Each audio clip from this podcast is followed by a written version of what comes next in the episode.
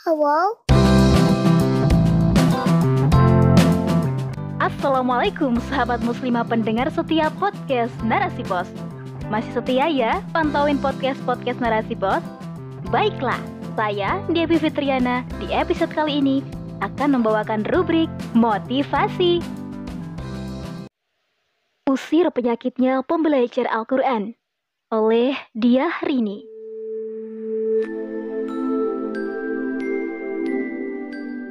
Malu bertanya sesat di jalan. Peribahasa ini kiranya cocok disematkan bagi siapa pun yang sedang menuntut ilmu. Ya, malu adalah salah satu penyakit bagi pembelajar. Satunya lagi adalah malas. Jadi, malu dan malas atau 2M ini adalah penghambat sampainya ilmu pada pembelajar. Jika mengacu pada ajaran Islam, menuntut ilmu adalah salah satu kewajiban di antara kewajiban yang disyariatkan Allah Subhanahu wa taala sebagaimana hadis Nabi yang diriwayatkan oleh Ibnu Majah. Talabul ilmi faridatun ala kulli muslim wa muslimah.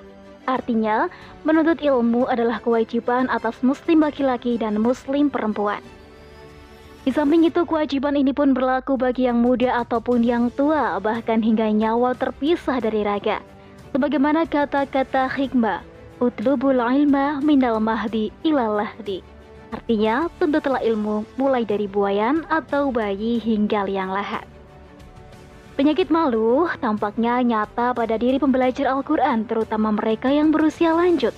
Ketika mendapati fakta diri tidak bisa mengeja huruf-huruf kalam Allah, Sementara di luar sana, anak-anak Taman Pendidikan Al-Quran atau TPQ begitu lancarnya melafalkan ayat-ayat suci. Duh, malu deh, sudah tua gini tidak bisa ngaji. Ya, akhirnya menyalahkan lidah yang terasa sudah kaku dan keluh melafalkan huruf hijaiyah yang sesuai dengan makharijul huruf. Ujungnya rasa malas untuk terus berlatih hingga pupus harapan bisa membaca kitab suci Al-Quran. Sobat, sebenarnya Al-Quran itu telah diturunkan Allah Subhanahu wa Ta'ala dalam bahasa Arab yang mudah dipahami oleh seluruh bangsa. Sebagaimana firman-Nya dalam Quran Surat Al-Qamar ayat 22. Dan sesungguhnya telah kami mudahkan Al-Quran untuk pelajaran. Maka, adakah orang yang mengambil pelajaran? Nah, maka ini sebagai petunjuk bahwa tidak ada kata tidak bisa untuk mempelajarinya. Tidak ada kata terlambat untuk memulainya. Apalagi saat ini banyak bermunculan metode yang mempermudah pengajaran Al-Quran. Di antaranya metode Umi, Kiroati, Yanbu'a, Tilawati, Tertili, dan sebagainya.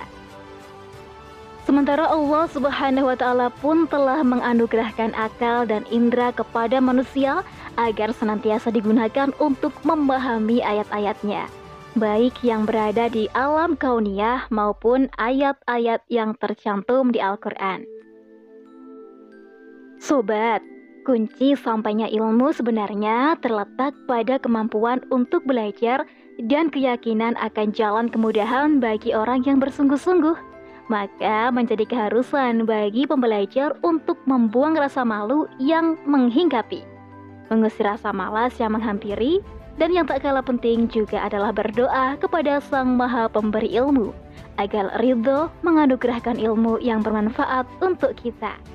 Nah, terkait pembelajaran Al-Quran mengharuskan adanya seorang guru yang secara langsung bisa bertatap muka, karena murid akan dapat melihat gerakan mulut saat huruf dilafalkan. Murid juga dapat mendengar dengan jelas seraya bisa menirukannya. Sementara itu, sang guru juga bisa langsung betulkan pengucapan yang salah dari murid. Model pembelajaran seperti ini atau talaki akan berhasil baik jika muridnya tidak malu-malu mengeluarkan suaranya, tidak patah semangat jika harus diulang-ulang sehingga menjadi baik dan lancar bacaannya. Bagi mereka yang sudah lancar membaca, maka harus istiqomah tadarus Al-Quran, karena jika malas untuk membacanya, maka akan terasa bacaan Al-Qur'annya tak beraturan. Misalnya, kesalahan panjang pendek, ukuran panjangnya tidak rata, hukum tajwid tidak tepat, kurang dengung atau huna, suara sering mantul saat membaca huruf yang disukun, dan sebagainya. Bahkan saat sudah menghatamkan Al-Quran, kita diperintahkan Allah untuk mulai membacanya kembali dari awal. Dari Qatadah dari Zurarah bin Afwa dari Ibnu Abbas. Beliau mengatakan, seseorang bertanya kepada Rasulullah Shallallahu alaihi wasallam, "Wahai Rasulullah, amalan apakah yang paling dicintai Allah?" Beliau menjawab, "Al-hal wal murtahal." Orang ini bertanya lagi, "Apa itu al-hal wal murtahal wahai Rasulullah?" Beliau menjawab, yaitu yang membaca Al-Quran dari awal hingga akhir setiap kali selesai, ia mengulanginya lagi dari awal. Hadis riwayat Tirmizi. Di samping itu juga perlu memahami bahwa tidak cukup sekedar membacanya, walaupun dengan membacanya sudah tercatat sebagai ibadah, Allah pun sudah menjanjikan pahala berkali-kali lipat tiap hurufnya. Dari Aisyah radhiyallahu anhu berkata Rasulullah shallallahu alaihi wasallam bersabda, Orang yang mahir membaca Al-Quran kedudukannya di akhirat ditemani oleh para malaikat dan orang yang membaca Al-Quran dengan terbata-bata, ia sulit dalam membacanya, maka ia mendapat dua pahala. Hadis riwayat Muslim. Maka, pembelajaran itu hendaknya terus berlanjut pada pengkajian tafsirnya sehingga akan menancap dalam diri murid kecintaan untuk selalu bersama Al-Quran. Bagi para pengemban dakwah, bisa membaca Al-Quran dengan baik dan benar menjadi nilai tambahan dalam mempengaruhi masyarakat. Ya, apa jadinya ketika masyarakat melihat ayat-ayat yang disampaikan belepotan alias tidak paham hukum tajwidnya? Masyarakat akan mempertanyakan kedalaman ilmunya.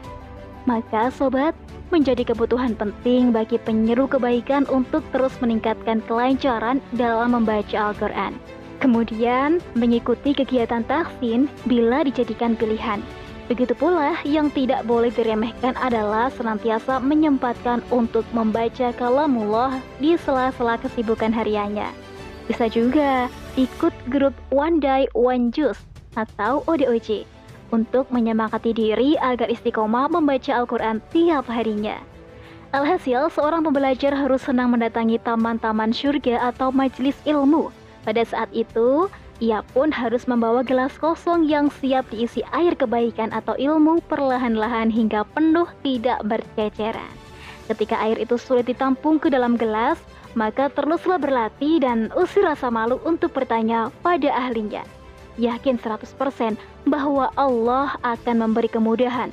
Allah Subhanahu wa taala berfirman, Allah akan mengangkat derajat orang-orang yang beriman di antaramu dan orang-orang yang diberi beberapa derajat dan Allah Maha Teliti terhadap apa yang kamu kerjakan. Quran Surat Al-Mujadalah ayat 11. Wallahu. Bisawab.